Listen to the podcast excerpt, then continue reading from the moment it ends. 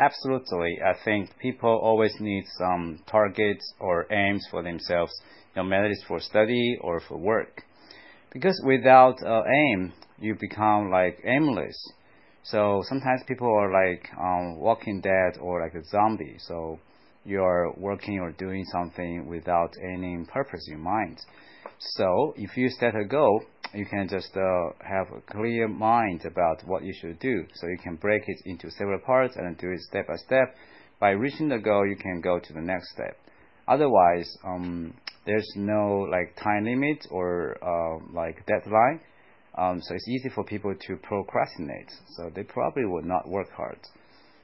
Besides, when you achieved something, uh, you know your goal, uh, you will know that um, you already have done it. So it can give you a sense of achievement. That's also very important for us.